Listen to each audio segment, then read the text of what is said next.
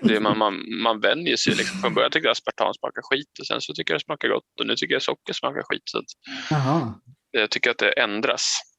Ja, jag har ju inte ätit socker på snart två månader så jag tycker ju Oj. liksom ett äpple smakar ju fantastiskt. Allt är ju relativt. Ja, Vi gick från kola till äpple. Ja. Det var en hopp. Jag ser mig en liten Tim framför mig som äter en klyfta äpple på fruktstunden.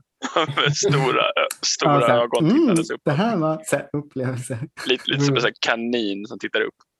Så, åh. ja, men, men jag känner mig ju som en uh, paleo-grottmänniska uh, för tiden faktiskt.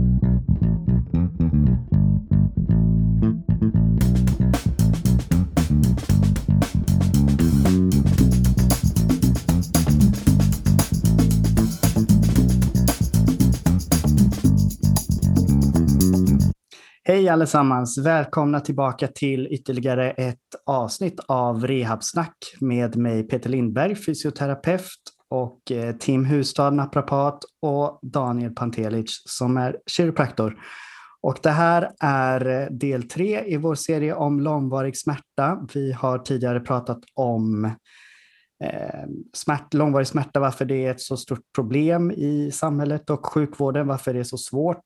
Vi har pratat om undersökningsmetoder, bemötande, mätmetoder, testmetoder, lite bedömning och nu kommer vi in på den sista delen då, som kommer att handla om åtgärder, behandling, rehabilitering eh, kring eh, patienter med långvarig smärta. Då. Och ja, det finns ju såklart väldigt många olika åtgärder man kan ta till och vi kommer bara, liksom tidigare avsnitt, skrapa lite på ytan och det blir lite som en introduktion, men jag hoppas att ni kommer ändå att få med lite olika nya perspektiv förhoppningsvis, eller få bekräftelse i det som ni redan tänker själva. Ehm, så vi kommer i dagens avsnitt att prata lite grann kring, vi har valt ut några punkter här då kommer prata om lite kring eh, hur man kan hjälpa patienter att förstå, eh, få förståelse för smärta och, problemet och lite kring symptommodifiering, gradvis exponering, pacing, självhanteringsmetoder bland annat. Då. Ehm, ja, men Tim Hustad, välkommen. Har du några tankar kring dagens ämne och upplägg här? Absolut. Eh, tack förresten. Eh, jo, det här har ju liksom ehm, varit lite grann det temat som ehm, speciellt jag och du Peter jobbar mycket med dagligen. Och nu ska vi liksom grotta oss lite grann ner i vad vi faktiskt gör då. Och jag tycker det här ska bli väldigt spännande. Ehm, jag tänker ju så här då att ehm, vi försöker hålla det på den nivån att man eh, förstår eh, varför vi gör de här grejerna och eh, skrapa lite grann på hur vi gör så att man kan liksom få en, en känsla för det. Kanske man också jobbar med det redan när man lyssnar på det här och då ja, kanske det kompletterar någonting eller att man känner att, ehm, att man vill lära sig någonting mer eller det kan vara eh, något sånt kanske. Um, Daniel, hur är dina tankar inför dagen? Eh, jag tycker det blir kul, jag tycker det är viktigt. Jag tror att många när de när de hör om det här ämnet så tycker de att det är lite eh, krångligt. Vad, vad gör man då om man, om man tror att det är ett, en smärtpatient och man tycker det är lite jobbigt? Så här, vad, vad har vi för verktyg att använda oss av? Jag tror många gärna undviker de här patienterna och liksom försöker hänvisa dem vidare. Och förhoppningsvis efter idag så kanske de blir mer intresserade av att lära sig lite verktyg. Mm. Ja, då kan jag bara skjuta in eh, lite snabbt att det här, jag tittade upp på våra diskussionspunkter idag och ser att det här är ju i princip eh, det som eh, jag och min kollega Peter Wiklund eh, lär ut i vår kurs som kommer nu till hösten. Så är man, har man kommit hela vägen hit i den här poddserien och eh, är väldigt intresserad så, ehm, så jag tänkte jag kan länka under, jag vet inte var den här kommer att hamna sen på eh, sociala medier eller något, där eh, man kan hitta ett nyhetsbrev eller en länk någonstans eh, så att man kan eh, bli uppdaterad ifall vi eh, kör igång nu till hösten. Och då kommer det vara de sakerna vi pratar om idag framför allt som vi lär ut. Men det var bara eh, någonting jag ville slänga in. Men eh, vi kan väl börja lite grann. Jag tänker eh, och börja prata om förståelse eh, för sin smärta eh, och för problemet. Alltså, handlar mycket om utbildning och sånt här då. Och modifiera förväntningar och kanske skapa en förståelse för vad det är som är fel eller skademekanismer eller ja, nociceptiva drivers och så vidare. Um, ja, vart eh, sparkar vi igång den här bollen någonstans då, Peter? Ja, alltså jag tycker att det är rimligt att vi har den här som en första punkt, även fast det inte blir i kronologisk ordning här. Men just det här med att eh, man som patient får förståelse för sin smärta och eh, problemet tycker jag är en av de absolut viktigaste åtgärderna som, som vi har. Och det har att göra med att eh, allt börjar ju med våra uppfattningar och föreställningar. Eh, och, och det kommer ju då påverka vad vi använder oss av för copingstrategier, vilket vi vet påverkar utfallet i väldigt stor grad. Eh, om man använder sig av mer passiva eller mer aktiva copingstrategier. Där, eh, om, där om man använder sig då av passiva copingstrategier, då får man ofta sämre utfall än om man använder sig av aktiva copingstrategier.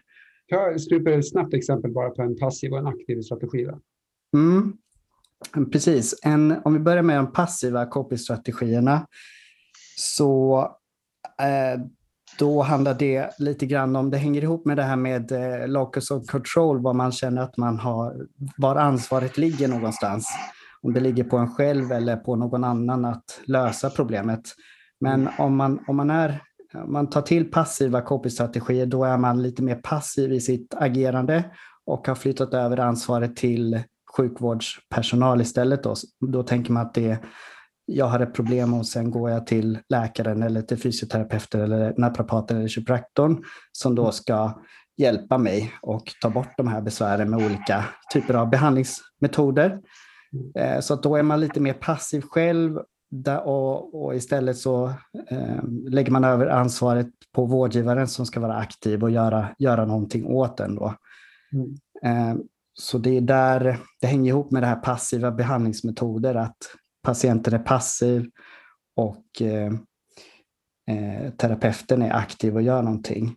Mm. Eh, men, men det kan också hänga ihop med hur man hanterar eh, smärtan och besväret i övrigt i, i vardagen och så där att man, det, häng, det, kan hänga ihop med undvikande beteende, att man då när man har ont, att man istället för att bemöta smärtan eh, så undviker man den på alla möjliga sätt och det kan ju göra att man, man tar mediciner och man, man undviker att röra på sig, man isolerar sig eh, istället. Då. Det är också en typ av passiv coping-strategi.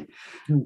Så aktiv, det är ju tvärt emot då kan man väl säga att man, man tar, del, tar en del av ansvaret på sig själv, att man försöker göra någonting själv. Man är problemlösande. Man eh, kan självklart vara orolig och rädd, men man eh, kan ändå bemöta smärtan, man, man kan utmana den och man kan göra saker själv. Man tar det i egna händer lite mer då. Mm. Så lite så kortfattat, är det någonting som ni skulle vilja lägga till där, någonting som jag missade?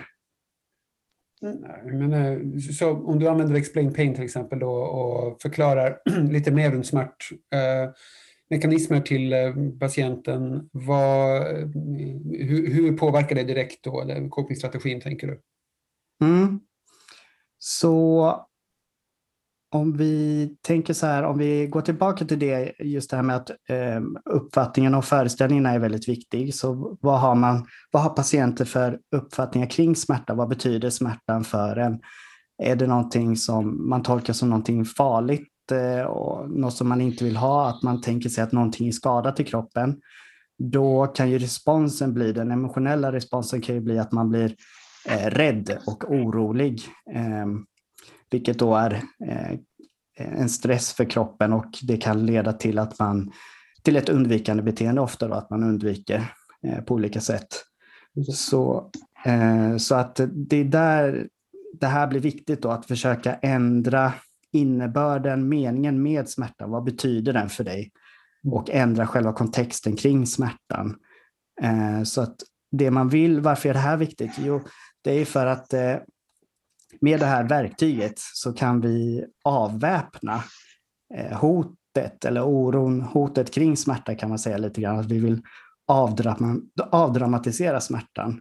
Att mm. se, se smärta lite mer på ett sakligt sätt eh, och minska den oro och ovissheten som kan finnas kring smärta. För att det är ju Eh, den här ovissheten att man inte vet vad som händer i kroppen som eh, kan trigga väldigt mycket oro, rädsla och katastroftänkande som, som hänger ihop med eh, mycket lidande och undvikande beteende. Mm. Och här kan vi skjuta in att Explain Pain har ju ingen jättebra evidens för att direkt sänka smärta men att det verkar, jobba, eller verkar kunna fungera ganska bra på till exempel rörelserädsla och att det var någon som skrev så fint att det kanske inte, alltså Explain Pain kan öppna dörren men den kanske inte knuffar det igenom. Så det öppnar en möjlighet för förändring men eh, ja, eh, man, kanske måste jobba med själva förändringen också, det vill säga att eh, få dem i, mer rörelse då eller, eller eh, aktivisera dem på något sätt. Och så kan det på sikt kanske leda till en smärtlindring. Mm. Exakt. Eh, Precis, det ska ju inte användas som en enskild, enskilt verktyg utan det kombineras ju alltid med någonting annat som vi kommer komma in på senare. Det här med mm. symptommodifiering och gradvis exponering till exempel. Så i kombination med det så kan det ju funka väldigt bra så att man kan tänka sig att det, det är liksom primar för, för kommande del av rehabiliteringen. Mm. Eh, men sen är det också viktigt för att det är ju lite mer kring, alltså lite mer sanningsmässigt om man säger så eh, när man förklarar ett, ett, fenomen. För att ofta är det så att eh, många patienter har ju en lite felaktig bild kring vad, vad smärtan i deras eh, kropp betyder egentligen.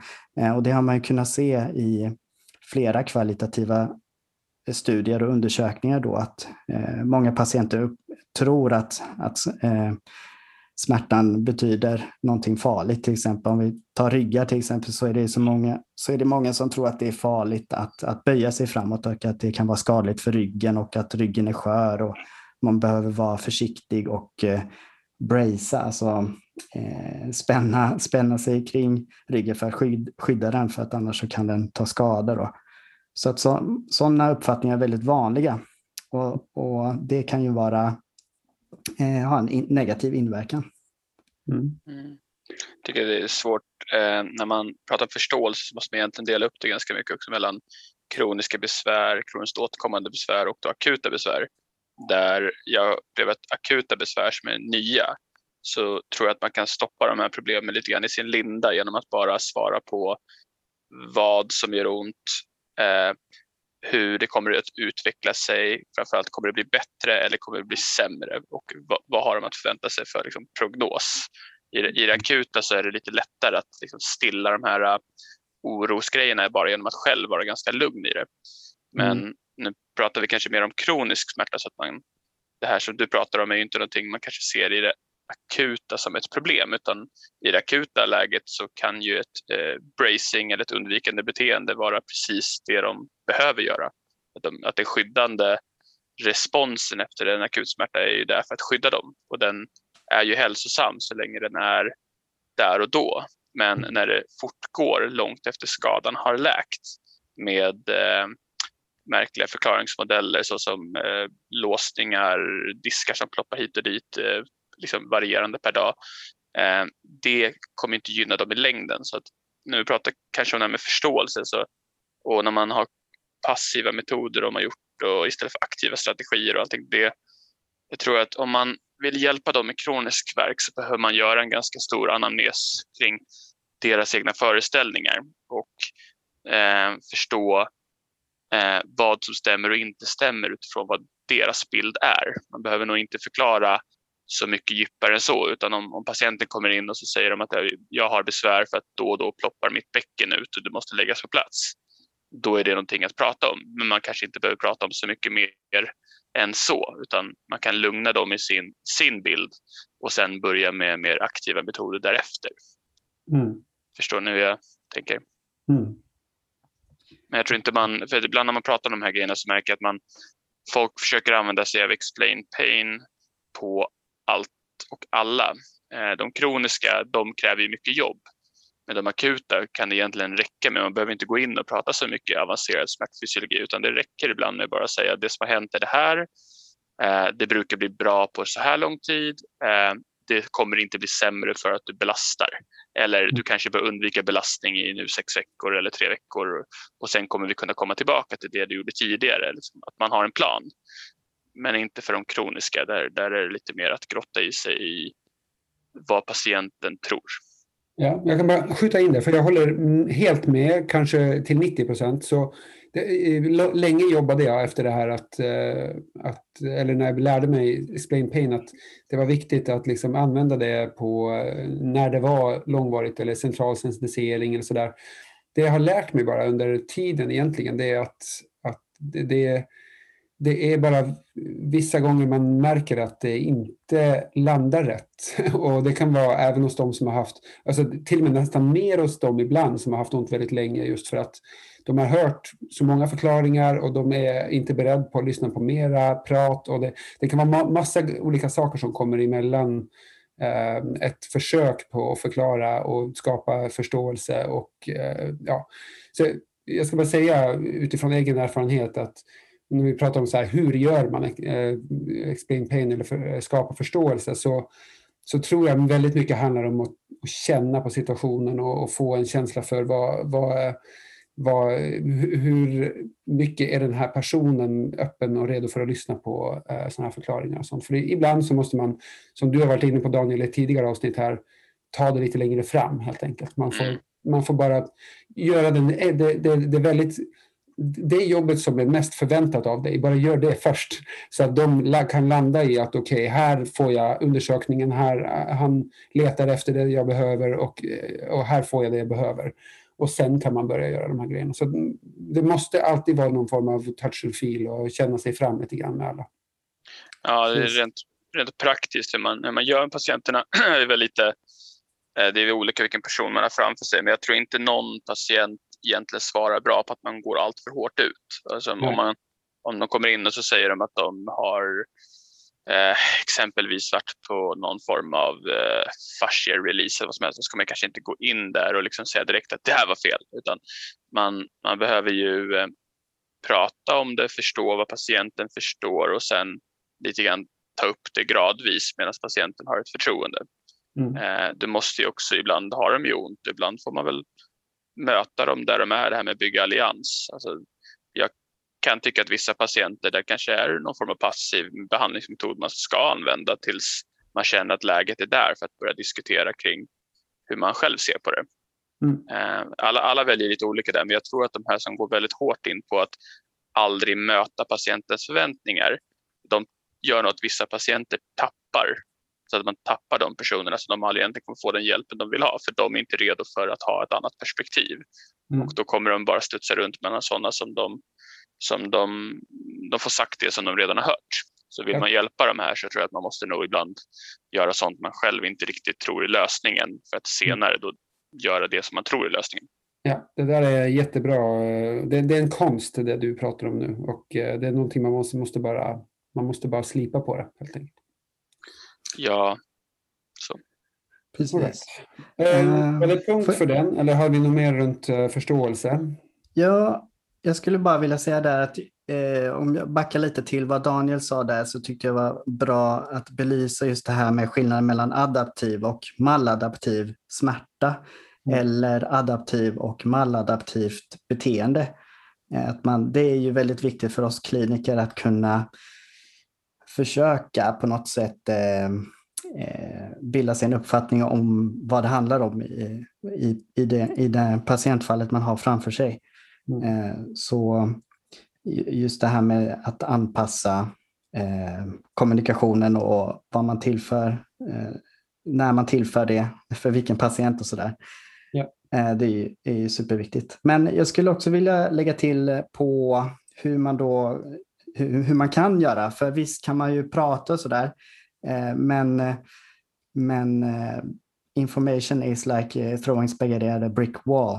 Eh, jag kan inte vem som sa det, men att man liksom kastar, om man bara tillför information så ja, kanske det fastnar i några sekunder men, men sen så försvinner det. Eh, det, det, krävs ju ett, man, man, kan också inom pedagogiken prata om ytlig och djupinlärning. Där ytling är liksom när man bara läser på inför en tenta till exempel och efter tentan så tappar man det. Medan djup inlärning handlar om att eh, liksom kunna reflektera, analysera och, och liksom diskutera, förstå på ett djupare plan. Då. Ja, så att det här med... Uppleva. Och, känna, och uppleva, känna det genom rörelse och vara ja, med. Erfarenhetsbaserad. Ja, precis. Det är egentligen det som blir nästa punkt med symptommodifiering, så det blir en bra övergång tror jag. Ja, men precis. Mm. Så eh, vad var det jag tänkte på? Jo, att det finns ju också andra sätt att kunna det här med smärtutbildning behöver inte bara vara teoretiskt utan det kan också vara via upplevelser, erfarenheter, rörelse som vi kommer in på. Då. Men det finns ju några exempel, liksom det här med the bent finger, liksom att, att man utmanar patienter lite. Vad, Mm. eh, mm. tror du att smärta alltid hänger ihop med eller betyder att någonting är skadat eller sådär? Och då kan man be patienten att böja sitt finger liksom, eh, och in, eh, om man bara böjer det lite så känns det ingenting, men till en viss punkt så börjar det ju göra ont. Eh, men sen när man släpper tillbaka fin fingret så försvinner ju smärtan. Eh, vad, vad händer där? Är, är fingret skadat eller varför, varför upplever du smärta då? Så att mm. man kan liksom utmana, få patienten att tänka lite kring vad, vad smärta egentligen är för någonting. Mm. Eh, mm. Ja. Eh, det finns ju andra sätt, sätt också. Man kan ju ha liksom, ja, vi tar nu är det sommar, om man äter en glass väldigt snabbt så kan man få en brain freeze. Då kan det göra riktigt ont, det eh, känns som att hela huvudet sprängs. Men det är ju liksom ingen skada som har skett där. Eh, man äter en glass liksom. Och så får du ont i huvudet. Hur förklarar du det? Mm. mm. Ja, det finns massa olika sådana exempel. Precis, och det här är det jag nämnde då, att det inte är det du pratar om nu handlar ju om kronisk verk, att få, få en förståelse för kronisk verk som inte är någon vävnadsskada som liksom leder till det. Men mm. det är inte, har ingen egentligen plats i akutverk. Nej, det du nämner nu. Mm. Det blir liksom krångligt och det blir luddigt för patienten. Så ja. jag tror att Ska man få, en förstå ska få patienten att få en förståelse för sitt problem, sin sak och sak, då ska man inte vara för bred, för det här är ett stort område och det ska man ha någon form av klinisk liksom, nugget från sådana här äh, diskussioner så är det ju att lite grann dela upp det, att göra det väldigt enkelt för sig när det kommer till akut och se efter vad, vad är det som är bra adaptativ förändring utifrån smärtan eller är det något som är maladaptativt? Men det är när det har blivit kroniskt vi egentligen kan säga att någonting är maladaptativt kan inte mm. veta om liksom, det är det akuta, utan det akuta är nästan alltid de här, det som leder till det kroniska, alltså i beteende, de är oftast ganska rimliga vid en till exempel kotfraktur eller en, eh, ett diskbråck. Det är ju inte helt orimligt att man är lite försiktig under en period. Mm. Det är bara om det håller i sig. Det är då som, så jag tror att förståelse, det är det vi diskuterar, då är det förståelse för vad patienten eh, tror och om det är rimligt och, och att utbilda dem kring vad det är som faktiskt är problemet. Mm. Ska vi gå vidare då till eh, symptommodifiering? Ja. Varför är det då så viktigt då, Tim? Eller kanske förklara vad det är för någonting först. Ja, det kan jag göra. Så symptommodifiering, eh, bara ett ex enkelt exempel är att se att du, eh, du får en, en patient in som eh, inte vågar lyfta armen i abduktion eller inte vågar lyfta armen alls kanske är bättre exempel. För att eh, det, det, gör ont och det har gjort ont väldigt länge och det har kommit och gått flera gånger och man har blivit eh, skraj till exempel, fått en, en rörelserädsla.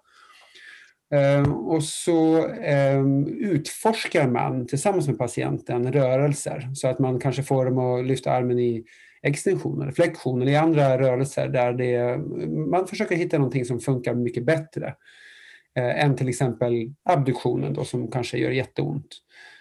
Um, och då jobbar man liksom runt, alltså man jobbar runt problemet lite grann kan man säga. Så att man, man försöker att, att få Eh, patienten att få en upplevelse av funktion, att eh, det finns en funktion, trots att man eh, ja, trodde att armen är kass och den kan inte göra någonting och den funkar inte som jag vill.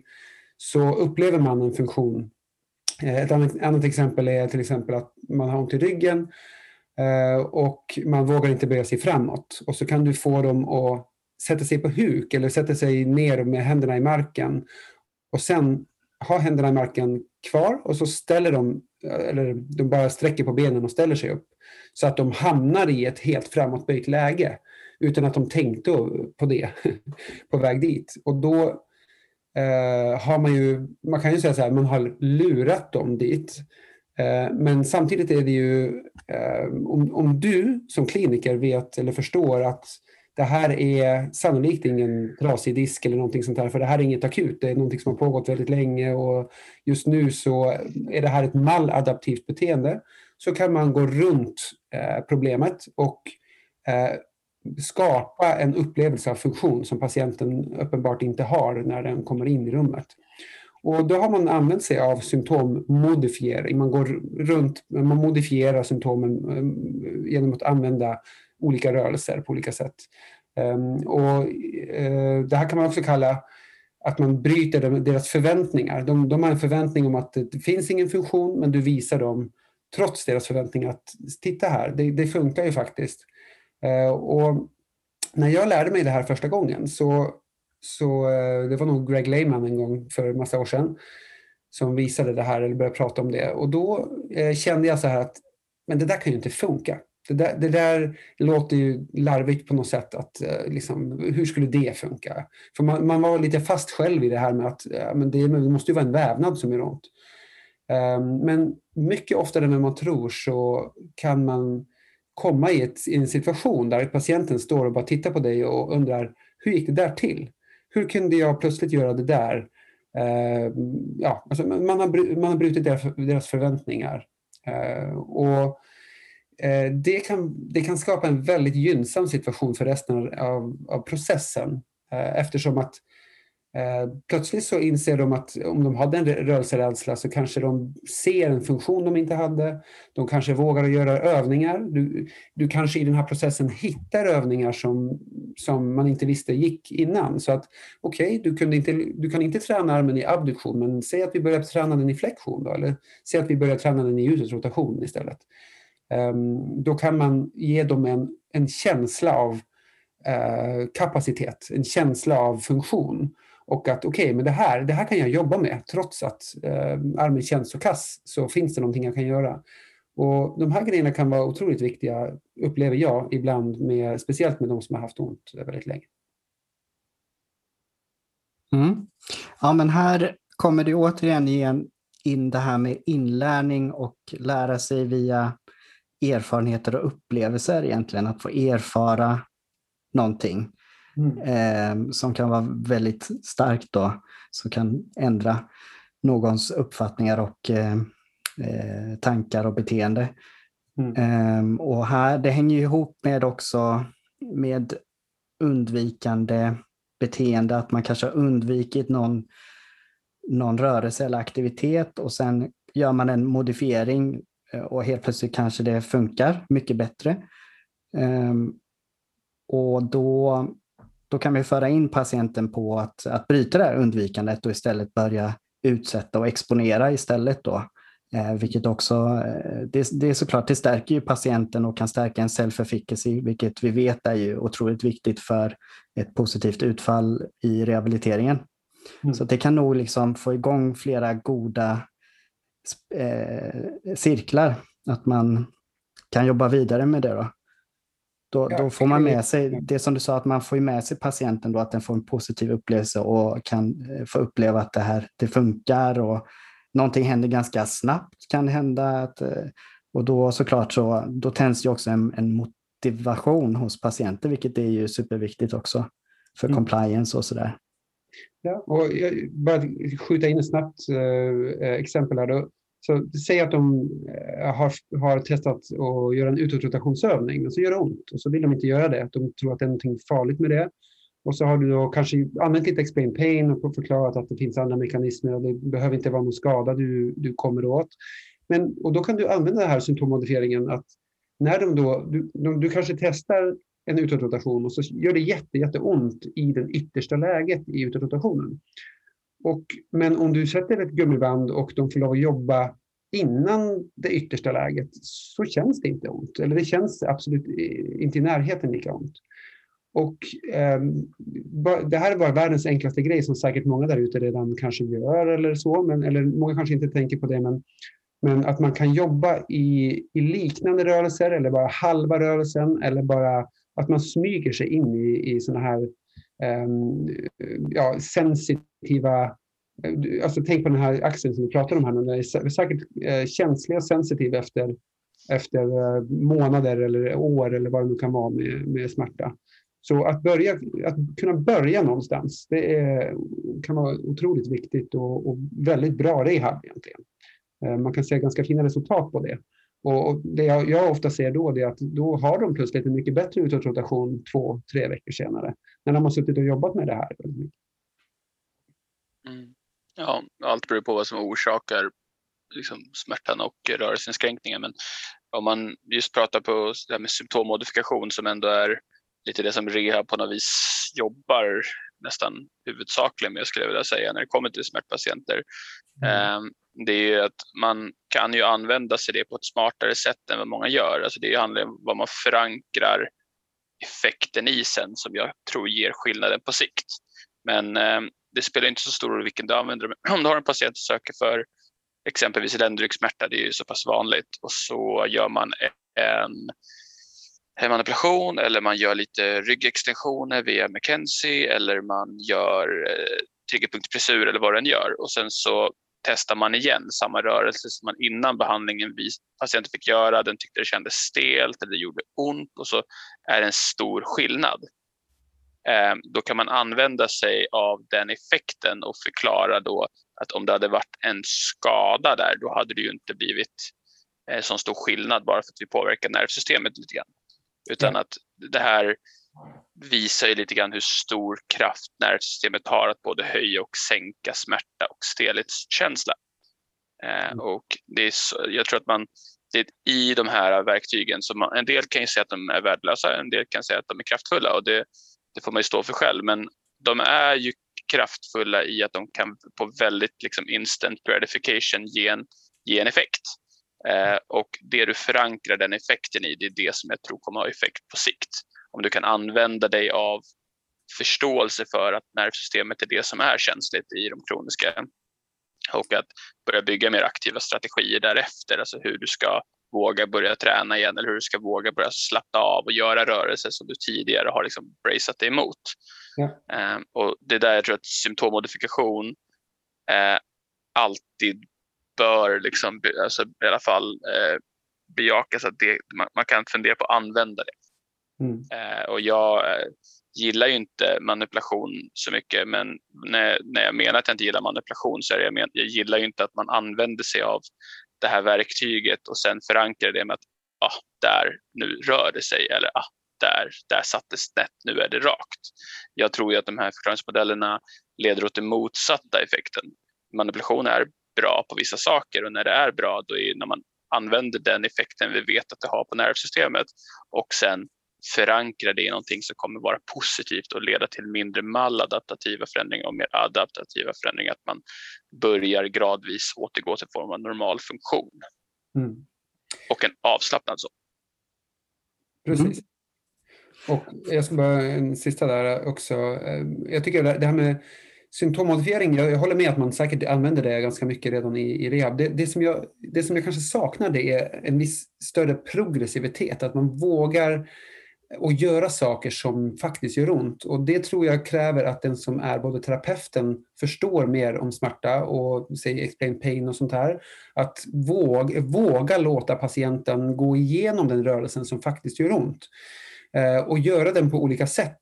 Eh, och, och, och upp, för det är bara så patienten kan uppleva någonting annat. Så jag skulle bara skjuta in det att här tror jag kanske utmaningen ligger för många terapeuter. att att för jag, jag, träffar så många patienter som har varit igenom och de har fått höra att du ska inte göra så, du ska få inte lyfta så i sidor så för det gör ont. Och det är där problemet ligger ofta eh, och skapar rörelserädslan också tror jag många gånger. Ja, men jag skulle inte säga att det du nämner, den terapin du nämner, det är inte symptommodifikation utan det är, då hoppar du in på alltså, gradvis ökad exponering för någonting någonting som gör ont eller någon mekanisk kraft. Då, att du till exempel börjar våga göra ryggflexioner. Jo, men ett exempel då. Patienten kommer in, har haft ont i ryggen i tio år till exempel. Eh, har hört av alla möjliga att du ska träna core och du ska spänna upp dig, du ska sitta rakt och du ska inte böja, du ska liksom allt det här. Uh. Um, och så säger jag till patienten att nu ska du släppa ut magen och så ska du eh, kota för kota smälta ner till golvet och du ska andas under hela rörelsen. Det är liksom total mo motsatt från allt de har hört tidigare. Och så gör de det och så upplever de att det gjorde, det gjorde nästan inte ont ens att göra på det sättet. Och det är det här som, mm. ja, och då, då är ju det, jag, jag tycker det är en symptommodifiering, det vill säga vi, vi, vi gör samma sak som de har försökt att göra på många, många olika platser tidigare, men vi gör det på ett annat sätt. Vi modifierar själva rörelsen och vi ändrar symptomen på det sättet och vi skapar den, den här logiska konflikten, eller den här, vi, vi bryter deras förväntningar på något sätt. Mm. Jag förstår mm. hur du menar. Det är bara man, ja, det blir hårfint. Jag tänker att de har ett symptom och du gör någonting, du modifierar det. Det du nämner nu är att du börjar jobba med deras eh, föreställning av, eh, av kroppen. Och det är ju absolut, du kommer förändra symptomen och det, så på sikt. Eh, det rör jag, jag ser inte det att man gör en symptommodifikationsbehandling utan det är väl snarare att du börjar få patienten när du har fått förtroende att göra någonting annat. Alltså att, att börja vara mer avslappnade i rörelse, att de ska börja våga belasta. Men du tänker att symptommodifikation kan vara på lång sikt också? Alltså att du... Ja, så här, vi, vi använder symptommodifiering både under uh, undersökning uh, som leder till hemövning. Uh, ja, så, så det, symptommodifieringar kan vara en del av processen på flera, flera mm. plan. Men du menar som att du ber dem till exempel att böja sig framåt och så gör det ont och sen så ber de böja sig framåt på ett avslappnat sätt och kunna guida dem att göra avslappnat och då belysa hur olika det känns. Precis. Ja, men då, då, då förstår jag. Det, det, är en, det är en symptommodifikation. Ja, precis. Ja, då är vi överens. Bra. Eh, jag, jag tänkte mer att man, eh, när man behandlar, för mig är en symptommodifikation att man, man gör någonting litet och sen pratar om liksom den förändringen. Det tycker jag och det där är ju absolut en väldigt aktiv sådan.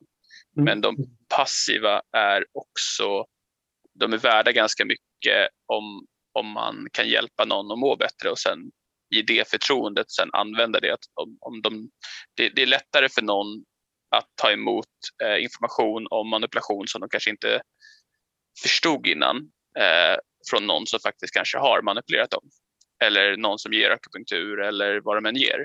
Så jag mm. tror att om man, om man visar att man kan dem eh, så tar de nog emot råden mer än om man inte eh, kan dem. Mm. Förstår du vad jag menar? Mm. Jag tror att det där, för det där jag upplever att jag, jag skulle ha väldigt svårt att eh, diskutera om eh, vissa, om vissa andra terapier som jag inte behärskar. Om jag liksom bara skulle gå in och säga typ så, ja, men, eh, stötvåg, det är bara skit. Liksom. Jag går in och säger att det är bara studierna visar ingenting, ja, det, ja, det, ja, det, det är väldigt svårt att bemöta någon där som har fått effekt av stötvåg innan. Ja, det, det, det, hade varit lättare om jag då hade gett stötvåg och sen i det läget förklarat var effekten kommer ifrån. Mm. Eller vad vi tror den kommer ifrån. Det, det var bara ett exempel för många, men om jag inte har en lasermaskin där jag använder så kommer antagligen inte patienten i ett nybesök ta emot så mycket negativ information kring det. Mm.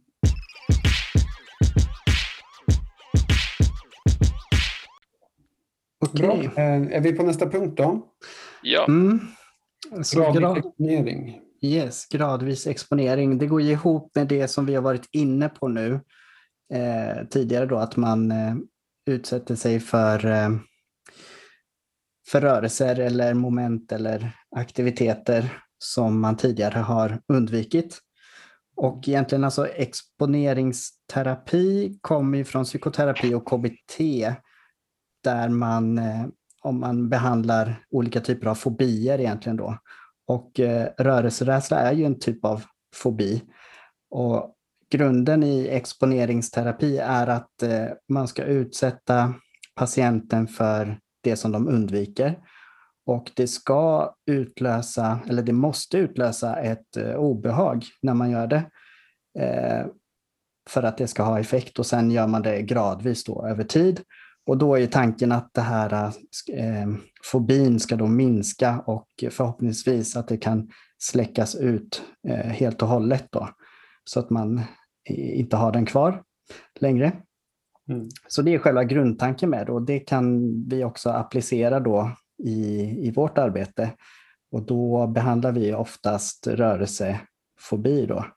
Och det kan ju vara som vi var inne på med att eh, böja, böja på sig eller lyfta armen eller vad det nu kan vara. Mm. Så, så att det gäller ju att ta reda på vad patienten undviker egentligen och vad den vill kunna göra för någonting, om det är någonting som är viktigt och funktionellt.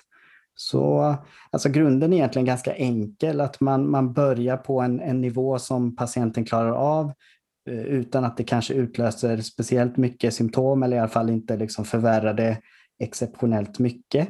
Och sen så kör man på den nivån tills att ja, man kanske nosar lite, utmanar lite grann och ser hur, hur responsen blir och sen över tid förhoppningsvis så är tanken att eh, patienter klarar det allt mer och mer då över tiden. Mm.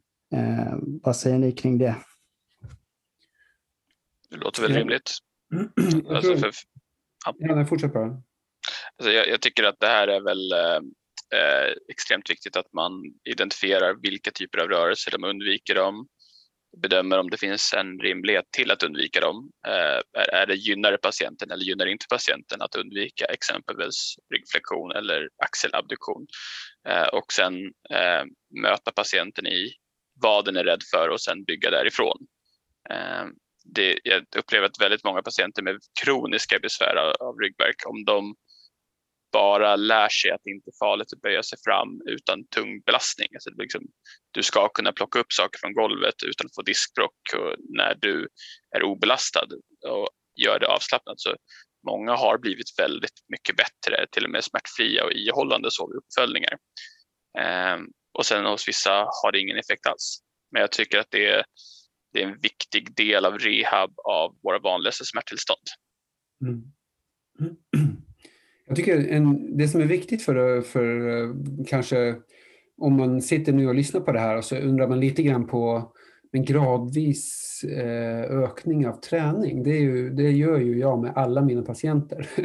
för så tänkte jag lite grann när jag eh, liksom fick höra om graded exposure första gången.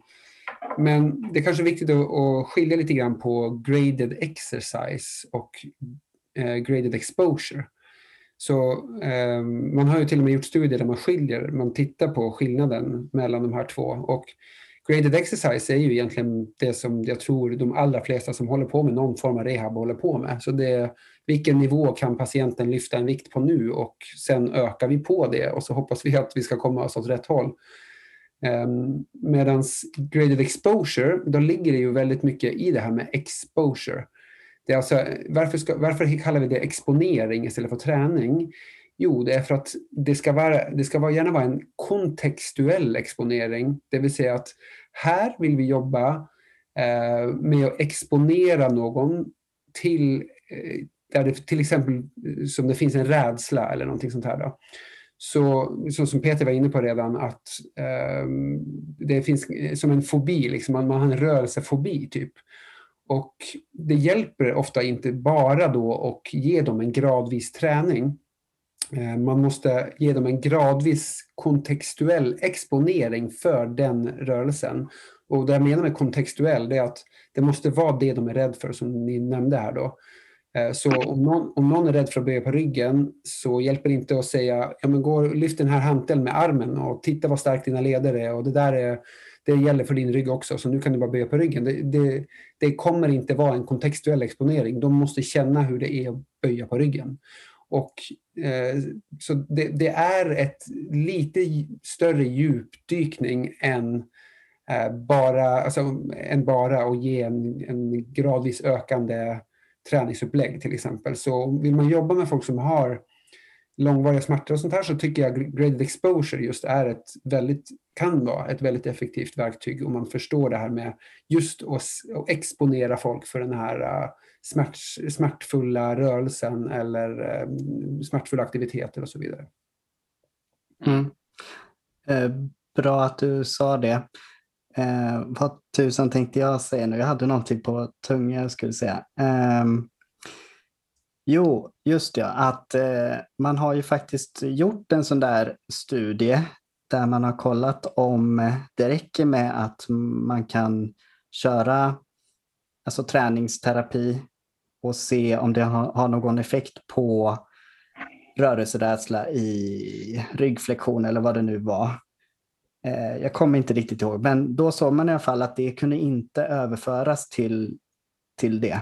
Eh, alltså att eh, det räckte inte med att man tränade dem i gymmet så, så skulle deras rörelserädsla försvinna eller minska, utan det är, nog, det är ju så att man behöver utsätta dem i just den kontexten som du var inne på, Tim. Mm. Eh, som är väldigt viktig. Och för att lägga till, göra det lite rörigare så finns, kan man också prata om gradvis eh, aktivitetsökning eh, som har väl liksom vardagsaktiviteter och sådär. Beteendeaktivering och så. Mm. Mm. Mm. Det jag tycker, eh, om man nu vill göra det jätteknepigt så är det just den här typen av terapi som man använder för kroniker. Den är ju jag tror att den är vanlig hos de som väljer att jobba med de här patienterna. Eh, det som jag tycker är knepigt med den är att man Låt oss säga att man identifierar en person som har ont i ryggen och så tänker man att det här, de, är, de, de väljer att undvika en rörelse för att den gör ont och det är det som är problemet. Den, den, den landar man ju ofta i de här kronikerna. Men besvären kan ju egentligen orsakas av att de är, spänner sig av någon helt annan anledning. Alltså det, det, det är det där man kan börja med exponeringsterapi men man måste också märka att det ger det här obehaget så som ni nämner. För ibland är det att personer har ont i ryggen för att de spänner sig för att de har en dålig psykosocial miljö. Det kan vara en sjuk anhörig, jobbig arbetsmiljö, vad det än må vara. Men det är egentligen att de undviker den här rörelsen för att den gör ont. Eh, och det kan ha satt sig att de är rädda och spänner sig i rörelsen för att den gör alltid ont. Eh, och då kommer inte den här terapin vara hela lösningen. Och, då gäller det att inte lova för mycket heller när man förklarar terapin för patienten utan ibland så får man liksom man får landa i det att okay, du, du, du kan göra den här rörelsen och det är inte farligt. Eh, men man får inte släppa det att det finns många faktorer som kan göra att en patient har ont i ryggen. Och att bara få en person att våga röra sig mot ett håll som gör ont för att de överanstränger den, till exempel på grund av spänningar eller någon arbetsmiljö, det kanske inte är lösningen. Eh, det kan jag ju, kan ju skriva under på.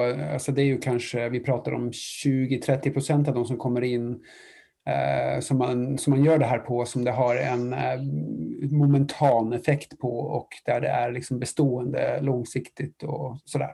Så att det, det är ju många som det inte kommer att ha den effekten på också. Men jag tror att man ska ha respekt för det, för det, det låter ibland som att okej, okay, eh, det, det, kommer in en patient och har ont någonstans, om vi bara gör liksom en, en identifiera det här, de, de är rädda för den här rörelsen, vi startar terapin, det här kommer funka om vi bara nöter på det tillräckligt länge. Eh, hur länge ska man egentligen nöta på det innan man tar hänsyn till annat eller ska man göra det direkt? Alltså det här är ju en jätteknepig patientgrupp med väldigt dålig prognos.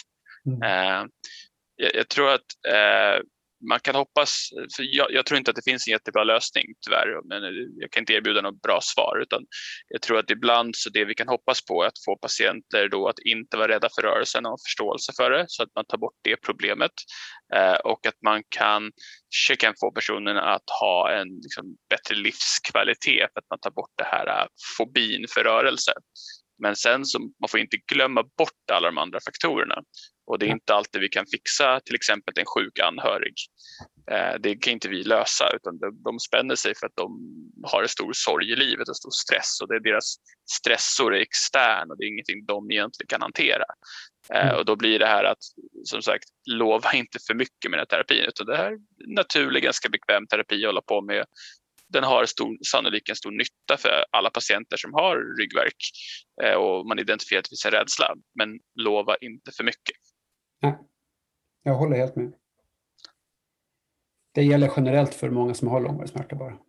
Ja, det, det, gör ju det, men det, just den här, för vi kommer prata om andra också, men just den här gradual exposure, den tycker jag att jag får till med ganska många patienter som har varit hos duktiga terapeuter eh, som har liksom på något vis trott att det här skulle vara lösningen och mår inte bra när de känner liksom att till och med när vi gick in på avancerad rehab om man verkligen tog tag i det så blev det ju faktiskt inte bättre. Så det måste ju vara något som är jättefel med ryggen. Att man då mm. liksom, att man inte har i den här processen valt, man har valt att fokusera mycket på rörelserädslan som liksom det primära orsaken till det. Och man har glömt bort lite grann att det finns ju så mycket annat. Ja, det kan ju eh. vara helt enkelt så här att du har en nociceptiv driver som, äh, som finns helt enkelt. Alltså det, det, det som jag också blir lite matt av ibland är att Eh, vi eh, allt det här lite nya som man har hört sista fem åren, tio åren, det är väl att att eh, efter, ja, många gör det här, det här eh, felslutet att eh, för att vi inte kan hitta saker så, kan, så finns det inte saker lite grann. Alltså, om vi inte kan hitta eh, smärtorsaken då är det ingen smärtorsak. Typ. Ja. Eh, så såklart kan det ju ofta många gånger vara en, en nociceptiv driver någonstans, en disk mm. eller någonting som ligger och, och, och, eh, man kommer inte åt det helt enkelt. Och jag upplever ju till och med att vissa av de här som jag har gjort graded exposure för eller symptommodifierat och hållit på att liksom exponera grejer, det har ju till och med blivit sämre. Så att man mm. måste ju inse ibland sina egna begränsningar och patientens begränsningar och att okej, okay, det här antingen är det en nociceptiv driver som är någonting som jag inte kan påverka. Det kan vara andra psykosociala drivers här som inte jag kommer åt. Det kan vara många saker som kan hända som gör att det här inte går helt den vägen man försöker. Men jag tycker mm. att det, det är liksom så det, det, är nedslående som sagt. Det, här med liksom, det kan vara en patient som har en magnetkamera och den ser ut som liksom, hej kom och hjälp mig bild och de har inte ont. Och sen är det någon som har en ganska frisk ryggrad på magnetkamera och eh, ja, den har jätteont. Mm. Och på grund av att det finns den här differensen så blir ju att folk på något vis nonchalerar att det faktiskt finns eh, nociceptiva strukturer och att det faktiskt går att med viss säkerhet, jag säger viss säkerhet, eh, identifiera dem och i alla fall liksom få en diagnos. Jag tror att ibland kan diagnosen också vara ett steg att det inte blir en, det är inte en osäkerhet längre utan det här är det, vi kommer inte att laga den kirurgiskt, det kommer, det kommer inte läka ut utan bara veta vad det är ibland kan också vara ett sätt för att få patienten att våga börja röra på sig igen, även om det är en struktur. Mm. Men jag tror fortfarande att det här äh, debatten som har varit så länge och alla är så säkra på sin sak att eh, kan man hitta nociception, kan man inte göra det, kan man säga vad det är som gör ont eller inte och allt det där. allting är alltid normala åldersförändringar. Jag tror inte att det hjälper. Jag tror att vi behöver nog acceptera att det finns ganska mycket skador som vi ska hantera och inte nonchalera. Ja. Så. Ja, det är ett jättespännande ämne som vi skulle kunna ta ett annat avsnitt kanske. Men eh, ska vi ta och gå vidare? Det gör vi.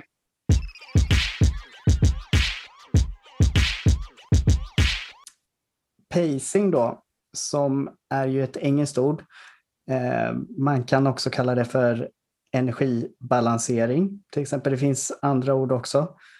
Men eh, på svenska direktöversättning, alltså pace, det handlar ju om fart, fartsättning, att eh, hålla en viss fart då. Och det kan man också applicera i rehabiliteringen med patienter med långvarig smärta. Eh, för att det kan ju vara så att de behöver lite hjälp att hitta den här farten, hitta en lagom balanserad fart som de klarar av. Eh, för att eh, det är ju ganska vanligt med, eh, man pratar om grovt delar in, kan dela in patienter i overdoers eller under, underdoers eh, och patienter man behöver bromsa eller gasa. Eh, Alltså bromsa i att, man att de gör kanske lite för mycket, mer än vad de egentligen klarar av, mer än vad de har kapacitet för. Eller de man behöver gasa, de patienter som gör lite för lite, att man har ett underskottsbeteende egentligen. Och där behöver man jobba med lite mer aktivera, aktivera de patienterna. Mm. Um, ville någon komma in där? Alltså, jag förstår vad du menar. Det, eh, det här lugna ner i patienterna. Det finns ju en slående vanligt personlighetsdrag hos eh, framförallt de med mycket liksom, stressutlösta besvär och överansträngningar hela tiden. Mycket, liksom, ont i ryggen, ont i nacken, ont i axeln hela tiden, ont i knäna. Där de kan gå från att ha eh, ganska så mycket smärta på tisdag, onsdag, torsdag och sen så fort det var att det hade lugnat ner sig så ska de liksom städa hela huset och spela en runda tennis på ja. fredag, lördag. Eh, det är väl de som kanske behöver en släng av förståelse för att eh, du kan inte överanstränga dig varje gång kroppen hinner ikapp. Utan mm. ibland så får man ju faktiskt lära sig sina begränsningar. Det du tar upp där Daniel eh, tror jag är mycket större och viktigare än många ger dig kredit för. Ja, det är ju verkligen inte en liten patientgrupp. Jag tycker att jag ser den här eh, lite vanligare hos dem med vissa liksom, funktionsvarianter liksom, mot det här ADHD-hållet och så. Att man, eh, man ska göra väldigt mycket väldigt snabbt hela tiden och det är många bollar i luften och så, så smäller det bakut. Mm. Eh, och sen så när det återhämtat sig tillräckligt för patientens liksom, tolerans, då kör de på igen. Mm. Eh, och det är inte helt lätt att, eh, att komma åt det alltid. Man får försöka så gott det går. Men eh, det är så jag ser på pacing. ja. Eh, mm. Det här som du pratar om underdoers, att om man ska gasa på, vad vilka menar du då? Har du något exempel? Mm. Ja, men det klassiska är väl att de är inaktiva, fysiskt inaktiva. Eh, så att då behöver man ju gasa dem i och med eh, att de behöver få en ökad fysisk aktivitet i vardagen. Mm. Det är ett typiskt exempel. Mm. Man, man, delar man delar grovt in de här i, i avoidance copers eller endurance copers. Jag tror kanske Precis. någon det eller så. Men eh, det, det, är ju en svartvit, lite grann sådär sätt att dela upp någon på. Men det är ju lättare för, för kliniker att eh, förhålla sig till saker när det, när det kan delas upp. Men det finns ju en jättestor gråzon här såklart och blandningar mellan avoidance och endurance copers. Du kan ha absolut ha någon som eh, är väldigt rädd för vissa rörelser men de köttar stenhårt på marklyft och grejer som är, liksom, de har hört ska vara bra för ryggen samtidigt som de inte vågar att böja ryggen. Och, så det, det finns massa blandningar mellan saker. Men eh, det kan vara bra att känna till lite grann just det här då med att eh, de som är mer avoiders, där vill man gärna hjälpa dem att trycka lite mer på gasen. Medan de som är avoiders, nej, endurance copers, alltså de som är lite mer de som kör på trots vad som helst, eh, där får man lära dem att bromsa lite grann om man ska försöka eh, särskilja det här lite grann. Mm. mm. Men det är lite klurigt där, för en del menar ju att det här, alltså avoidance, det kan vara endurance copers också då, som du var inne på, att det kan vara både och. Men eh, låt säga någon som kör på trots att kroppen säger ifrån att man går in i väggen, det kan anses som en typ av undvikande beteende. Att man undviker att vara syssellös eller att inte ha saker att göra, så då kör man på istället. Mm. Så att man undviker genom att köra på, om ni hänger med på hur jag menar. Mm. Jag, förstår, jag förstår vad jag menar. Sen så finns det också en andra, nu pratar vi mycket om eh, fysisk överbelastning av att man gör för mycket för ofta och inte låter kroppen, man gör inte vad man, man gör mer än vad man tål. Men det är också det här med energi. Att man eh, kan pytsa ut sina eh, energikrav. Så att man, att, man, att man ska orka med så att man inte slås ut psykiskt alltså i energin. Eh, att man klarar av att hålla sig aktiv varje dag istället för att ta slut på måndagen och måste vila till onsdag och sen ta slut på onsdagen och så måste vila till fredagen. Exakt. Så det är inte, det är inte bara, för det leder till en väldigt fysisk inaktivitet om man tar slut på psykisk energi också. Mm, ja.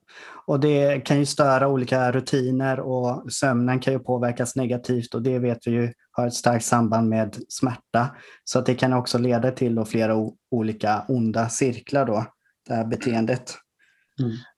Men för att använda det här som en behandling, pacing, då det är väl egentligen inte mycket mer avancerat än att liksom, eh, lyssna på hur patientens eh, dagar blir, hur eh, varierar det dag till dag? Eh, har de det här periodmässiga beteendet att de, de köttar på och sen så är de utslagna eller de, de eh, tränar väldigt intensivt under en väldigt kort period för att sen vara väldigt inaktiva väldigt länge på grund av smärta.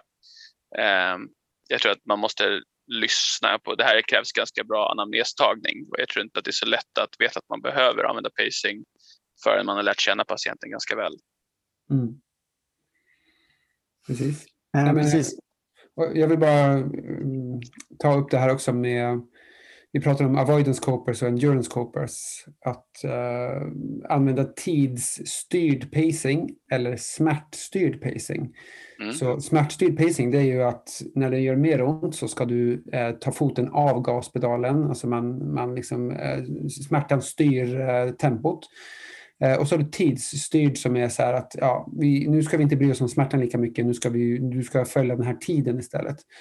Och då ska jag bara nämna det att eh, det beror på vilken person du har framför dig lite grann. För att om du har en avoidance coper och en, en som har rörelserädsla till exempel så bör man egentligen inte köra så mycket med, med smärtstyrd pacing. För att säger du till en person som är rädd för att röra sig att eh, Eh, så fort det börjar göra lite ont eller så, så fort smärtan stiger så ska du stanna så där.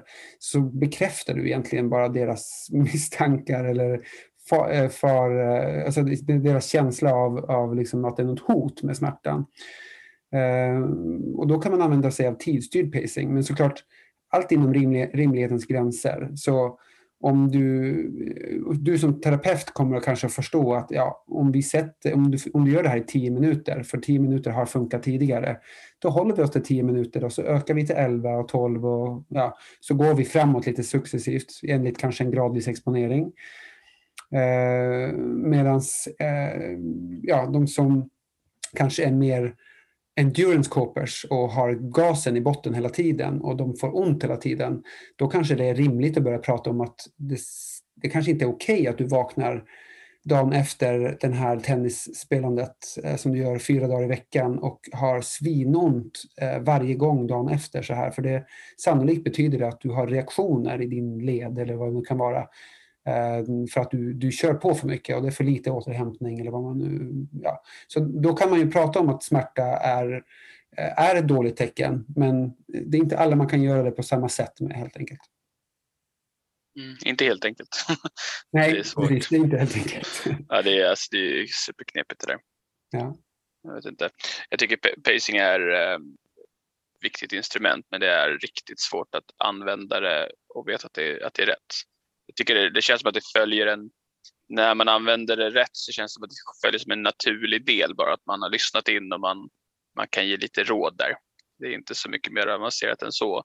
Gör man det sådär att man ska dela in det i avoiding, avoidance copers och eh, endurance copers, det, det är svårt. Alltså det, det gör det väldigt avancerat för mig i alla fall. Jag vet inte hur det funkar för er.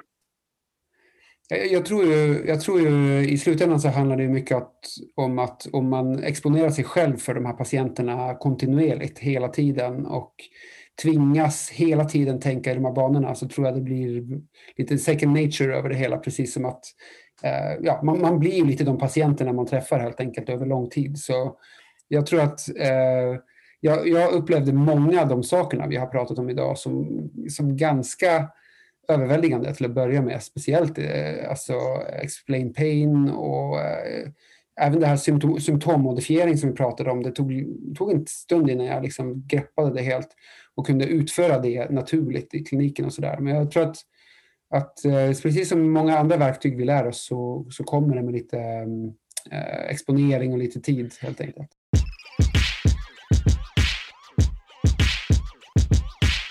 Okej, okay, så Eh, sista punkten då handlar om självhantering och vidmakthållande. Och det här nämnde vi lite grann i, jag tror det var första episoden på slutet, eh, där vi pratade om att eh, kanske är det så att väldigt många av, av eh, de här resultaten vi ser som inte blir så bra inom, eh, när man försöker jobba med långvariga smärtpatienter, att det kanske handlar om att vi Eh, lägger för lite eller har för lite tid eller väljer att lägga för lite tid eller har för lite kunskap om eller vad det nu kan vara. Eh, självhantering, alltså att lära patienten verktyg eller ge patienten verktyg för att eh, eh ja, ta över den här skutan när man eh, liksom har haft sista behandlingen och nu ska det vara, nu, nu är man själv liksom. Och jag vill bara Eh, skjuta in här då att eh, jag tror att om man från start har inställningen att vissa eh, förståelseelement och verktyg eh, inte bara är någonting som jag som terapeut vill använda på patienten, men att, eh, att det kan överföras till att bli en kunskap som patienten kan nyttja sig av längre fram. Um, och Det är ju till exempel att man väljer att förklara mer. Vi pratade om förståelse inledningsvis idag. Att, att förstår man mer om mekanismerna och liksom orsakssambanden till att man får en, uh, en flare-up till exempel och uh, förstår mer om smärtan och allt det här så leder det ju ofta, upplever jag då, till en bättre självhantering. Alltså de, de förstår sitt problem bättre och, och, kan sköta och hantera det bättre på sikt. Um, och då kan man också ha en booster session eller en uppföljning uh, som man bokar in sig om tre eller sex månader eller någonting sånt där. Där uh, den enda uppgiften är att försöka vidmakthålla helt enkelt. Man pratar om vidmakthållandet och de här eh, elementen eller punkten som ska försöka hållas över en längre tid. Och det upplever jag är väldigt bra och jag ser nu kommer jag inte på studier här i farten där eh, det här har visat sig vara effektivt, men jag har, jag har sett diskussioner, ofta i, i sociala medier, om att sådana här booster sessions är, verkar vara effektiva. Det vill säga att långtidsuppföljningar egentligen är väl det svenska ordet för det. Yes, bra. Men då ska vi börja avrunda det här avsnittet som har handlat om eh, långvarig smärta och åtgärder. Då. Och då har vi pratat om det här med vikten av att hjälpa patienten att eh, få en utökad förståelse för smärtan och för problemet och hur det kan hjälpa. Eh, vi har pratat om symptommodifiering, ehm, att eh, liksom jobba lite runt smärtan och att patienten får en ny positiv erfarenhet att klara av någonting. Sen har vi pratat om gradvis exponering, att utsätta Eh, patienter för eh, en rörelsefobi till exempel. Eh, till exempel. Och sen har vi pratat om pacing, att hitta någon typ av balans i aktivitet i vardagen. Och slutligen här då självhantering och vidmakthållande, hur man kan göra det. Så det är några saker som vi tycker är viktiga i rehabiliteringen och som vi har varit inne på så självklart så anpassar vi ju alltid upplägg efter patienter vi har framför oss. Och det har vi ju varit inne på flera gånger under det här avsnittet egentligen. Eh, som vi var inne på lite i början där så eh, och även nu i slutet att det kan vara överväldigande eh, när man står där som ensam terapeut att, att eh, omhänderta och eh, behandla en patient med långvarig eh, komplex smärta. Eh, och, jag kan väl säga där att eh, det känner jag fortfarande, fast jag har jobbat i, i över åtta år nu, så, så känner jag, kan jag fortfarande känna att jag eh, känner mig osäker ibland. Och trots liksom eh, att man har läst mycket och utbildat sig och sådär och tänker att nu känner jag mig ganska säker på vad jag ska göra, nu har jag en plan. Och sen när man står där med patienten så, så kan, kan det bli helt annorlunda. Eh, så det är inte lätt, men eh, eh, som Tim var inne på, att det tar tid att utveckla de här, jobba med de här färdigheterna. Man, det krävs ju vidareutbildning och då kan man förbättra sig och bli tryggare att kunna använda sig av de här olika verktygen och färdigheterna i rehabiliteringen. Eh, vad, vad har ni tillägga där? Har ni några avslutande ord? Daniel? Ja, jag tycker att den här äh, patientgruppen, eh, desto mer man lär sig, desto mer man jobbar med dem, desto mer förstår man att det är den gruppen som är nästan viktigast att jobba med. Eh, det är de som har störst lidande och störst kostnad för samhället. Äh, jag förstår att våra grundutbildningar inte förbereder oss för att ta emot de här och jag minns jag minns fortfarande min första kroniska smärtpatient jag hade när jag var helt ny, där man liksom var chockad och hade ingen aning om vad man skulle göra. Eh, men man kan ju efter, efter 11 år i yrket så känner jag att man eh, fortfarande blir ställd ibland, men att man, man har mer trygghet eh, när man lär sig de här olika metoderna och ofta får man bra resultat eh, med liksom, eh, ihållande resultat. om man bara vågar försöka satsa på att lära sig. Mm. Ja, jag håller helt med. Eh, det, alltså, så här, det, det, har varit en, en eh, mångårig resa att integrera alla de här verktygen till att bli eh, liksom en vardaglig, ja, någonting som funkar bara på studs. Ehm, men det är klart att då har man ju också plockat upp de här sakerna lite grann ja, ifrån öster och väster. Så att det, det, som jag tror kan vara svårt är ju att liksom ehm, Eh, om man inte vet hur mallen ska se ut så kan det också vara väldigt svårt att göra en mall själv av massa olika spridda eh, informationselement. Så det som jag hoppas på det är att vi ser sånt här mer i utbildningarna. Och jag kan ju säga att eh, jag och Peter då, som jag nämnde inledningsvis här, Peter Wiklund, min kollega, Eh, vi, är, vi, vi försöker ju att trycka in det här så mycket vi kan i naprapatutbildningen och det, det kommer successivt mer och mer varje år. Så jag hoppas ju att det här kanske är någonting som man ser också i, i de andra utbildningarna och att man kan ha en, i alla fall en grundläggande förståelse av de här elementen utan att man behöver vara någon expert på dem när man går ut. Så kanske man i alla fall är intresserad av dem. Det som, det som mm. jag tycker skulle vara skönt, för det, det är det jag känner när man har en patient som har så utspridd smärta och det är jobbigt med kronikerna så är det att man innan man var helt ny så suckade man ju när de här dök upp för att man tyckte att det var så jobbigt när de kom. Det var verkligen så här, oh, vart ska jag börja? Um, och ju längre man har jobbat och man har lärt sig desto mer blir man taggad när man har någon som verkligen har ett problem. Mm. Um, och uh, en, en vän till mig som är läkare eh, säger att eh, hon älskar sjuka patienter men hon hatar de friska. Eh, just på grund av att hon, här, hon vill bara ha patienter där man faktiskt kan göra en stor skillnad, inte folk som håller på självläker hela tiden. Mm. och det här är ju en av de grupperna som verkligen man ska älska den här gruppen för att det här är en grupp man verkligen kan göra en stor skillnad för om man bara orkar. Det tyckte jag var en väldigt, väldigt fin slutkläm. Mm. Det blir bra. Mm. Jättebra. Eh, och nu kom jag på att det här är ju faktiskt det sista avsnittet eh, för den här säsongen. Eh, så nu tar vi ett sommaruppehåll och förhoppningsvis kommer vi tillbaka i höst igen och kan fortsätta med något nytt spännande. Så... Ja, man kan väl kanske säga så här då, om folk vill lära sig mer om ett eller två eller tre eller flera av de här delarna vi pratat om i den här serien så kan man ju kanske hojta till oss och så kanske vi gör något avsnitt där vi fokuserar lite grann mer på det. Mm. Exakt. Det, det, låter bra. Bra. Mm. Trevlig sommar grabbar.